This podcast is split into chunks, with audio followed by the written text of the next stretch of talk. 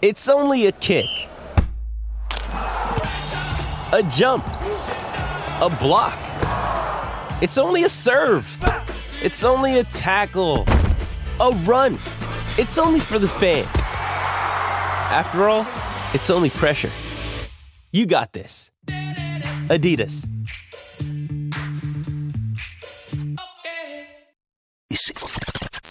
Is the Dan Grosser Show. I got a question for you if you're a Met fan. How convincing was that win streak? They were all one-run wins. They were all really come-from-behind wins, and not thoroughly dominant in any way, shape, or form. The, the, the problem with that, I mean, okay, a win is a win is a win. It doesn't go bad. A win in May counts just as much in, you know, September, October as a win late in the season does. They all count exactly the same. But, you know, playing baseball like that, that recipe, that formula for victory, is it sustainable? Because you can't expect to fall behind against every team in the league and then suddenly find your way out of it, because it didn't happen last night. But when have the Mets ever played well at Wrigley Field? Seriously. This is the Dan Grosser Show on ninety-eight point seven E S P N. Funny enough, speaking of just that with the Wrigley Field thing, they actually popped the statistic up on the screen.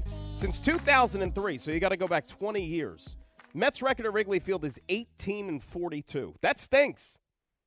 It's no bueno, as they say. But they won the two games there that was important in uh, two thousand fifteen in the N L C S en route to the World Series. Grosser Show, hour number two on this Wednesday, eight hundred, nine one nine, three seven seven six. That is the telephone number. At Dan Grosser, G R A C A is where you can tweet at me. Um, as far as the football is concerned, you know, because I was under the weather, obviously not feeling well, didn't do the show, so I couldn't make it out to Florham Park yesterday, which is where the most recent get-together involving one Aaron Rodgers and his teammates and everybody out there with the O T As that were available uh, for the media's viewing was taking place. I'd planned to be out there, but obviously I couldn't because I wasn't feeling well. But, um, you know, Robert Saleh and some of the players out there just spoke glowingly uh, about Aaron Rodgers and, you know, his presence behind the scenes and the impact that he's making in meetings. And he's almost another coach out there, and, you know, never been around somebody quite like him, and all the platitudes that you would expect a guy who's going to waltz into the Hall of Fame, that you would expect a four-time M V P, a Super Bowl M V P to receive, you know, the whole nine yards, as you would expect. But, you know, in talking about the team in general and what the hopes realistically should be for this team, you know, Robert Saleh, you know, really said something interesting, as a matter of fact, and really not something we've heard him really talk about, and, and, and really in a manner in which we haven't really heard him speak about, and now the two-plus years that he's been at the helm as the head coach. Take a listen to this. In my opinion, I think thirty-two coaches stand in front of their teams every year, talk about winning a championship, and then realistically there's maybe six or eight teams that have an actual chance to do it. And I do think we are one of those teams. But none of it matters unless we take care of it today. So so so let that sink in for a second. You know, as a Jet fan, when was the last time that you ever heard your head coach realistically stand up there to an assembled gathering of media and talk about that team, the Jets, being part of a select group of clubs in the N F L that could win a championship? Six to eight teams. That's a quarter of the league. So think about that. The Jets are now in that top quarter of clubs in the N F L, at least according to the mind of the head coach. And look, who am I to disagree with them? Right? They're going to be better, and if everything falls into place, you know, that that's why they put this team together. That's why they went out there and, and they moved heaven and earth to go get themselves an Aaron Rodgers, because he can make all the difference in the world at the most important position, and at a position where the Jets have not had an answer for in what seems like forever. Now, that's great. Now, the problem with that, though, And, and in a small dose, we were kind of reminded of that yesterday, too. When you see Aaron Rodgers go down with the calf injury, which is, look, it's not serious, okay? It's not. But he strained the calf while he was, you know, warming up yesterday for the practice, and so he had to sit it out. The Jets season now comes with a certain degree of fragility because it all rides on Aaron Rodgers. And I don't mean to throw cold water on any other player or any guy not named Aaron Rodgers, but let's be realistic. If Aaron Rodgers goes down, and if Aaron Rodgers, who is closer to forty than he is thirty-five. Okay, put it that way. If he misses any sort of time, Jets are screwed. They're screwed. Because if they really had confidence, and if you as a fan had confidence in the guy who's slated to be the backup quarterback, then guess what? Aaron Rodgers wouldn't be here right now. They would just run it back with number two. But they weren't going to do that because you and I and everybody there watched enough of number two over the last two years. And they didn't want to watch anymore, at least not in year number three.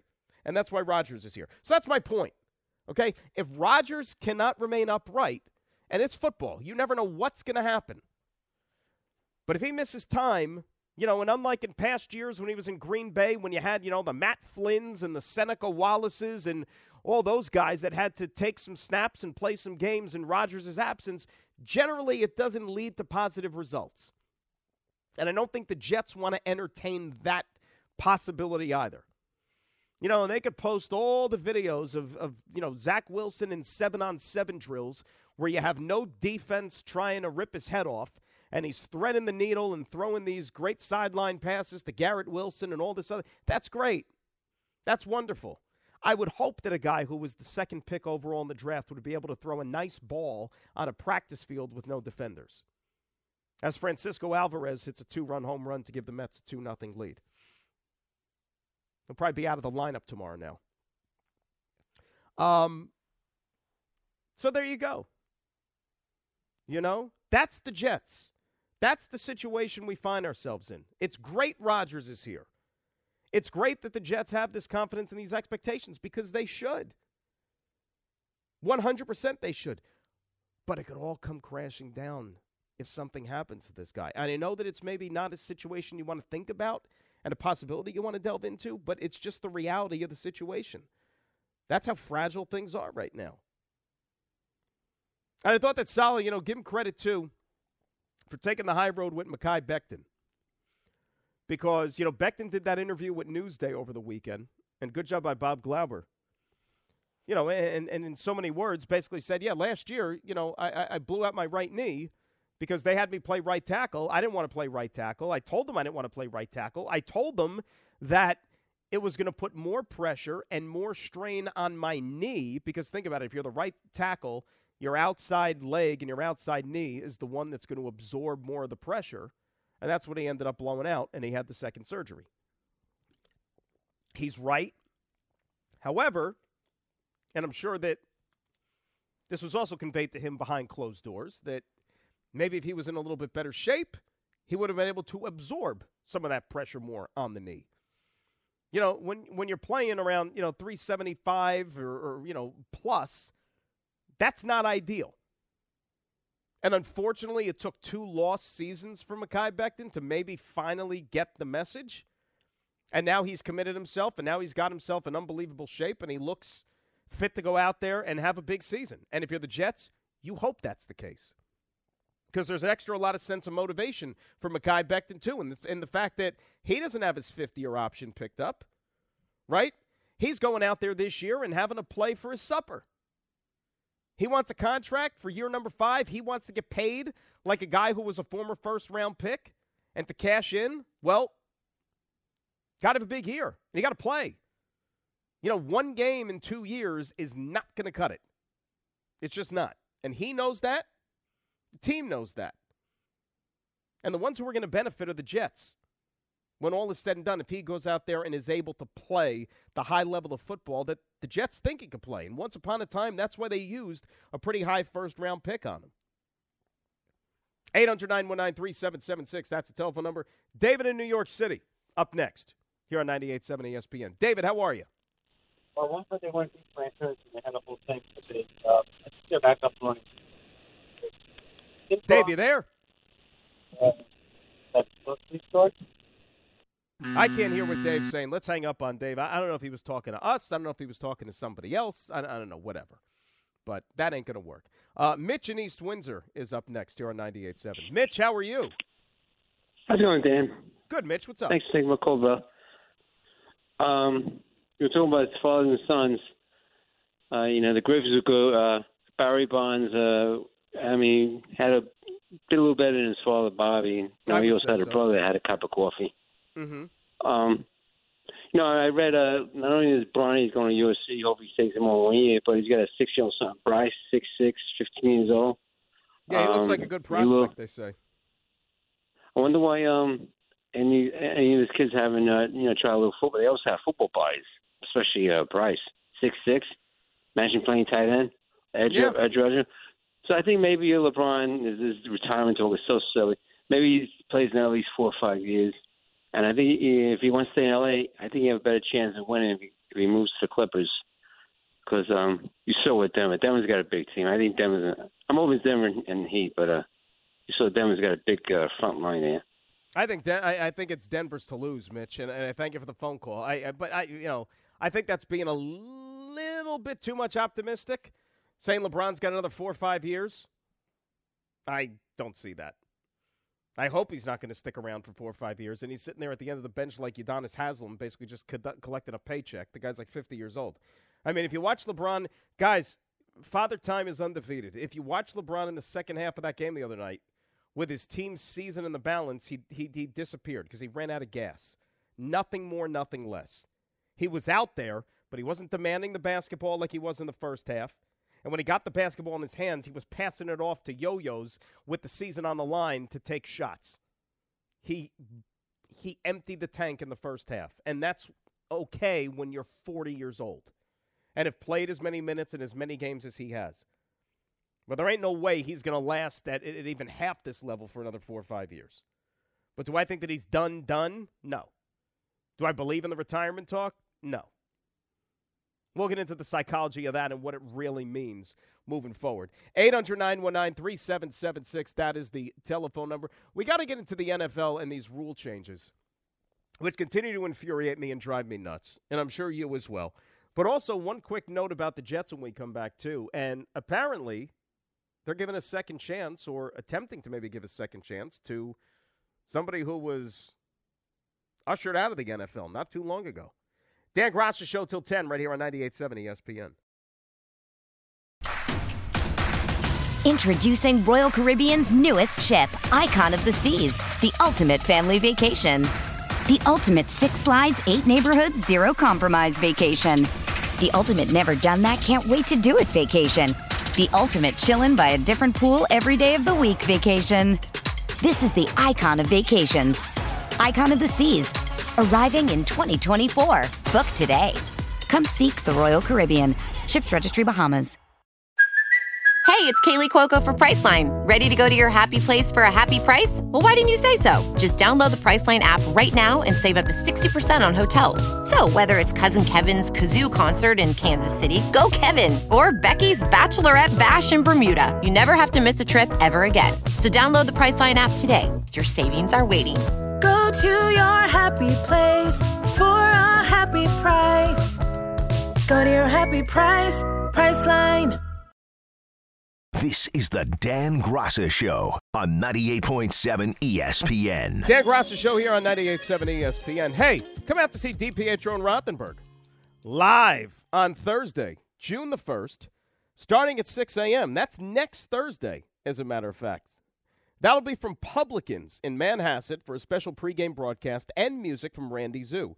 It's just steps away from Manhasset Station on the L I R R, where after the show, the crew is going to take the train to City Field and tailgate in Lot F before the matinee game. It's the pregame party with Rick and Dave, brought to you by New York Structural Steel Painting Contractors Association, the Window and Glass Dealers Association of New York, and Tullamore Dew Irish Whiskey. So check that out, of course, if you haven't made plans already, coming up next Thursday. Um, you know, before we get into the rule changes, with the N F L, I don't know if you guys saw either that Jets are bringing in Matt Ariza for a tryout.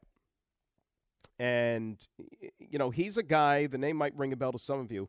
Remember, he was a kid who was drafted out of San Diego State last year in the twenty twenty-two draft by the Buffalo Bills. And then story got out after the draft, you know, right, I guess, training camp had started, and that he was involved in a situation involving a female and a party, and, you know, there were charges being levied against him that certainly are frowned down upon due to the severity of them. And, you know, Buffalo saw this as an opportunity, you know, after gathering the facts. I remember there was one of those press conferences that was, you know, it was an uncomfortable press conference to watch after it was after the first preseason game, you know, and Sean McDermott, the coach, you know, went up there and it was he was fielding all questions about Ariza, who didn't punt in that preseason game. Because I remember, like, the, the story came out and he, like, they didn't dress him for the game or he didn't play in the game. And then he had to answer all the questions after the game about the kid. And, you know, Buffalo didn't take any action yet. And people just expected them to, well, you got to release this guy. Got to ha- How is he still on the team? Why is he on the team still? With the, with these accusations that are out there and these allegations, why is he still a member of the team? Well, you know how society works nowadays, right? So a couple of days passed, and then Buffalo indeed moves on from him. Even though the whole time the kid is, you know, professing his innocence, representatives, the whole thing. And then, you know, the whole season goes by. You really don't hear anything on the situation or on the matter at all. It was kind of almost like forgotten about, you know, out of sight, out of mind. Well, not long ago, Matt Ariza was cleared of any wrongdoing in the situation. As a matter of fact, showed that he wasn't even there, wasn't even at the scene when it, when when when these accusations took place and this incident took place. So now you have somebody who potentially his career was ruined on false accusations, and we've seen this type of stuff happen before. I mean, you know, the Duke lacrosse one is certainly the most notorious and stands out probably apart from the rest. So you knew that eventually somebody's going to give this kid a second chance because, you know, his nickname was the punt god. He was really one of the most, you know, highly touted punting prospects in a long time out of San Diego State. Bills used a draft choice on him last year. And now you have the Jets who brought him in for a tryout. Now, the logic behind it is, number one, he's talented, okay? Number two, Jets signed Thomas Morstead to be the punter this year. But Thomas Morstead is a veteran. He's not going to be around, you know, for ten more years. He's only on a one-year deal. So there's no guarantees he's going to be a part of this club even next season. Ariza's a guy who technically could do all three things. He could punt, he can kick off, and he could even place kick if you need him to. So he's a valuable weapon for you to have. And, and if you're the Jets, you know, I don't know how much interest, let's say, is coming from around the N F L. I'm sure that probably more will surface as the season wears on. And then teams feel the need to maybe upgrade the punting position or if an injury happens or something like that. That's why if you're the Jets, I don't think that it's worth a bad gamble just to sign him even to, let's say, the practice squad. Why not? If you could keep him around and keep him on the roster and, and keep him on the practice squad, do it. And then he could be somebody that's ready to punt for you in the not-too-distant future, if not this year. If you, if you sign him and you find out that he beats out Thomas Morstead and he's better, then he's your punter. You know, you take the gamble. You might have found an upgrade kind of fall into your lap like this. So I thought that was pretty noteworthy. You know, it didn't get a lot of talk today, but that, that could be an area because, look, Jets have had their issues when it comes to punting the last couple of years. I mean, think about last year, how many did they have get returned for touchdowns? Where there weren't even a heck of a lot of punt returns for touchdowns. The one against the New England Patriots was the first in the N F L the whole season, and it cost them the game. Right? Kicking the ball right down the middle of the field, things like that. And that's why they moved on from Braden Mann. This was a guy who was a draft choice, part of that twenty twenty class. Three years, they said, you know, seen enough. And that's why they bring in Morstead, who was here when Mann got hurt a couple of years ago and actually did a pretty good job. Probably kicked the ball better than Moorhead, or better than Mann did. But they kept Mann around because he was a draft choice. And you don't want to give up on those guys so soon. So we'll see how this thing plays out here for Ariza. It, it, it will be interesting to see. Uh, when we come back, though, speaking of kicking, the fair catch rule that now has gone into effect here for the N F L for the upcoming season, it's just another tipping point to how things are really changing in one particular regard here for the game of football as we know it. And really doesn't seem to be any sort of remorse from the powers that be, does it? Grosser Show till ten right here on ninety-eight point seven E S P N. This episode is brought to you by Pepsi Wild Cherry. Pepsi Wild Cherry is bursting with delicious cherry flavor and a sweet, crisp taste that gives you more to go wild for. Getting wild may look different these days, but whether it's opting for a solo Friday binge watch or a big night out, everyone can indulge in their wild side with Pepsi Wild Cherry, also available in Zero Sugar. So grab a Pepsi Wild Cherry and get wild. This is the Dan Grosser Show on ninety-eight point seven E S P N. Well, Mets give it and they take it away. Had a two nothing lead thanks to Francisco Alvarez. Two-run shot in the third, and then the bottom half of the inning, the Cubbies come all the way back. Back-to-back doubles by Swanson and Suzuki. And then the immortal Mike Tauchman with a go-ahead single to give the Cubbies a three two lead over the Mets. So Kodai Senga's issues on the road continue. And you know what? His issues with issuing free passes also continue. I mean, when you're walking... You know, it seems like four or five guys a game, and he's already given three uh, walks already tonight. Like, what do you expect? The walks will kill you more than the hits half the time, and, and that's what's been his biggest issue all season long. Um, so the Mets are having to come from behind now, down three two in the fourth inning. Yankees about to get underway, waiting out the raindrops at the stadium against the Baltimore Orioles. eight forty is supposed to be the first pitch. And how about the Florida Panthers? Out to a quick two nothing lead here midway through the first period at home over the Carolina Hurricanes. They're going for the four-game sweep and punching their tickets at the Stanley Cup Finals, where they will likely take on the Vegas Golden Knights starting, well, whenever. They haven't they haven't announced a start date yet for the Stanley Cup Finals. I guess maybe they're a little bit more flexible, unlike the N B A. Like the N B A, that's the other, thank God, the Celtics won last night, because if the, if the Heat would have swept last night, we would have had nine days of no basketball before this final start next Thursday, June first. Nine days. So at least, you know, we may only have a week to kill without having basketball if the Heat could find a way to win tomorrow night in Boston. We shall see. But, yeah, you would hope that if, you know, both conference finals are sweeps in the N H L, they'll start the series a little bit earlier as originally planned. I guess build, building availability probably has something to do with it as well there. But, nevertheless, Florida, who was the last team in, in the Eastern Conference, took out the record-setting Boston Bruins and just haven't let up from here on out, and they're going to make quick work of the Carolina Hurricanes. Um, we were talking football and the league meetings that are going on. They cast a vote, the owners did, about changing the kickoff rule and the fair catch rule specifically. And it went into effect. They got enough votes. They got the twenty-four votes, which is, you know, two-thirds majority. And what essentially this means, if you want to read between the lines, is that I would probably say in the next five years, just conservatively, there's probably not going to be a kickoff anymore in the N F L. Now, that was always one of the most exciting plays in the game. Like, think about when you sat down and your team, whoever you root for, when they received the opening kickoff, and if somebody brought it all the way back to the house, started the game with an opening kickoff return for a touchdown. You're talking about an enormous leg up. Now, I'm not saying that you still couldn't lose the game. Of course you could, but I mean, just, just think of the momentum that gives you. Or if you begin a, the second half getting the opening kickoff, you know, and you take it back to the house. But, you know, times have changed. You know, and moving the kickoff up like they have, even just a couple of yards, you know, as opposed to the way it used to be when they used to kick off from the twenty. Now all these kickers who are, you know, have, have, have super strong legs to begin with, they're just booting the damn ball right through the back of the end zone for a touchback. So there aren't even as many returns as there used to be. Now, what coaches, you know, some of them subscribe to the school of, you know, make it as difficult as possible.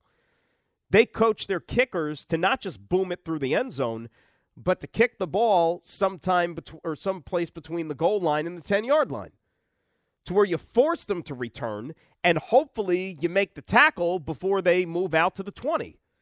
And so, like, your kickoff return team actually goes out there and wins a play.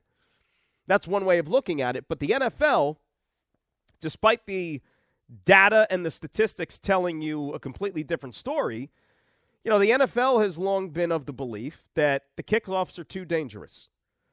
And you don't want guys running down the field at full speed, getting a head start, and then absorbing all the contact like they do when the opposing team comes up to try to block.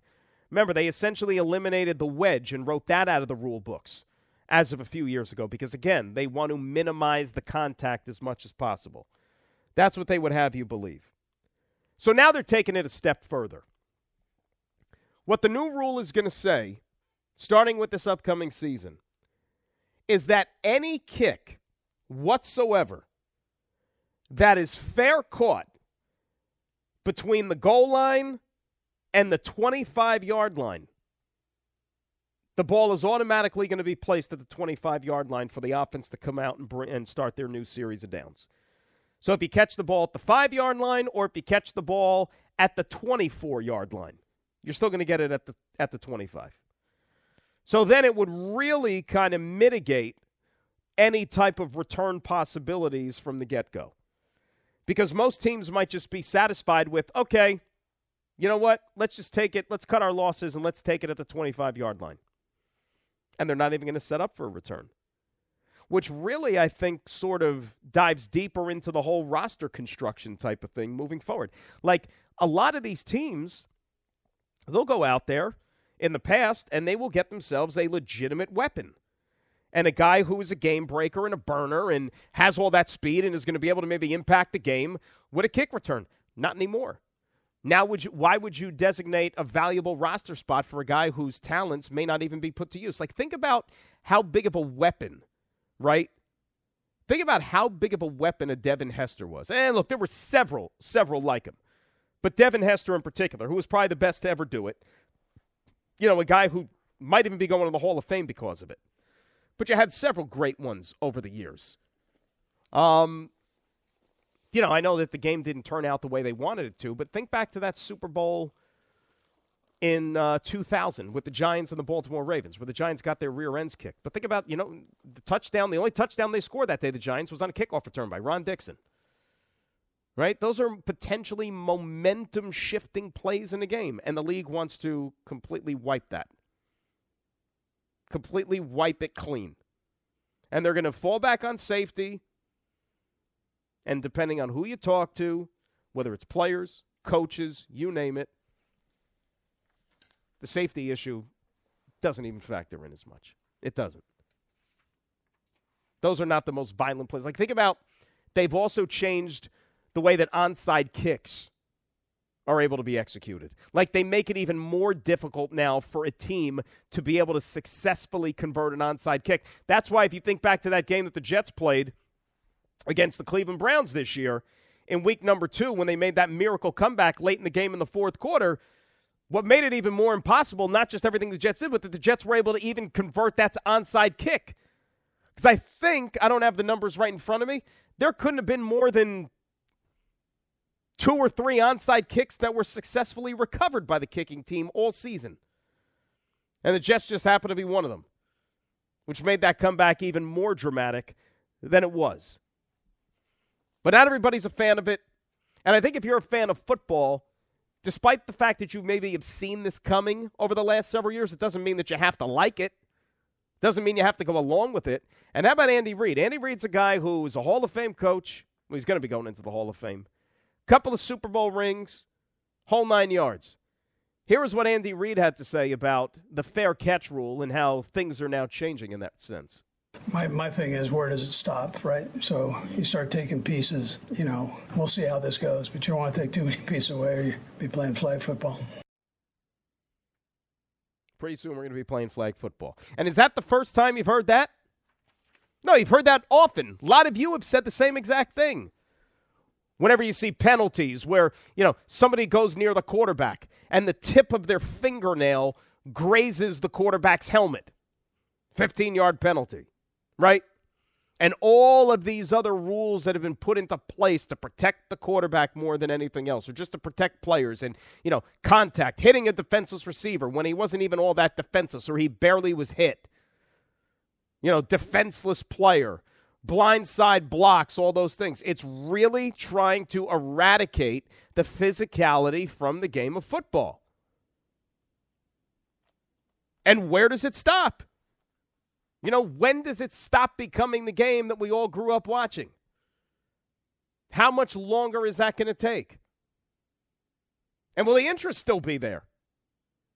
You know, let, let's just say things keep going in this regard for the next, I don't know, ten, fifteen years. I don't know how much more you could take away, but let's just say that happens. Fast forward into the future. In ten, fifteen years, if the game keeps getting, you know, filled, or I should say if more contact is being removed from football on a pretty regular basis here, you think it's going to be as good of a game? You think it's going to be as popular a game? You think all these outrageous prices and outrageous dollar figures and outrageous boodles, you know, of revenue that are brought in by this sport, you think they're still going to be there? If the appetite for the product isn't, remember, a few years back, there were several folks that warned the N H- warned the N F L of maybe oversaturating the market a little bit and maybe taking out too big of a bite and taking their fan base for granted. What happens if this continues? Game is really popular, but with all these changes, with all these things that are being different. Now, if you want to do, see, I don't want them to get away w- with the kickoff altogether. I like it because, like I said, I think it adds value into the game. You see what the X F L does? Why can't the N F L maybe do something like that? I mean, it's a little bit different. It's going to have to take a little bit of an adjustment, but at least it still gives you the opportunity for a kickoff. The way the X F L kickoff was, ball's placed at the thirty, you kick the ball off, both teams are lined up on the receiving end of the field, five yards apart from one another. Like the receiving team maybe is lined up at the twenty-five-yard line, the kicking team is lined up at the thirty-yard line. And nobody is allowed to move until the kick returner receives the football. So, therefore, you eliminate all of these abrupt, you know, contact type of plays. You're not allowing anybody to get a head start, to come running down the field and have to absorb the brunt of all that impact. And yet you could still have the returner, more importantly, go out there and actually try to gain some yardage and do something that could maybe tip the scales of a football game. What is the problem with that? I just don't like the way this thing is going. And apparently, what's troubling about it is if you read the reports, this is not what the majority of the owners wanted. And that Goodell had to go out there and almost lobby folks to make the vote go a certain way. Because deep down, I still think you have enough owners in this league, despite the fact that they're all greedy and they all want money. They still do kind of appreciate the product and care about the product. And they kind of know that at the end of the day, that's what sells. And if you maybe try to tinker too much with a good thing, it's going to start to show some cracks. There are some I still think that hold out a little bit of trepidation as far as that is concerned. eight hundred, nine one nine, three seven seven six, that is the telephone number. We'll get into some hoops. Start the nine o'clock hour. We're with you till ten. Dan Grosser Show, ninety-eight point seven E S P N. This is the Dan Grosser Show on ninety-eight point seven E S P N. I know. I think I'm holding up pretty good. You know, I know it's not I know it's not one hundred percent, but I, I, I'm fighting. I'm battling. You know, I, I could see where there's some holes in my game a little bit, but I think uh, I'm giving the team what they need. I'm giving them the minutes. I'm giving them, you know, giving them what they need. A commitment. That's what I'm here for. Yanks are finally underway at the stadium. No score in the first inning against the Baltimore Orioles. Waiting out that long rain delay. Mets trailing the Cubbies three two as they go top five at Wrigley Field. See if they could get back in this one. So the kickoff rule is just one thing, and, and we kind of hit on it a little bit earlier. Now you're going to have flex scheduling in the National Football League on Thursday nights, which once upon a time earlier in the year at the previous league meetings, that was um, a subject that was tabled, and they were going to vote on it a little bit later on in the season. Well, now it's later on in the season, and they voted on it, and they got the necessary votes, which, again, I don't know how you feel about it. I'm not the biggest fan of it. I mean, you've got Monday night flexing now. We've got Sunday night flexing. We've got Sunday afternoon flexing. And now we've got Thursday night flex. Like, when is enough enough? Like, when is a schedule actually going to be a schedule that you can adhere to? Right? Like, I mean, sometimes, guess what? You can't predict the future. And sometimes, you know what? Maybe the best games that you end up having to watch or you think you're watching don't even involve two teams that are necessarily all that attractive or even maybe contenders. But I can still go out there and give you an entertaining game and, and something to watch for. Because the other component is this, all right? The N F L, a lot of the interest in the National Football League, obviously, is motivated by some sort of affinity to gambling.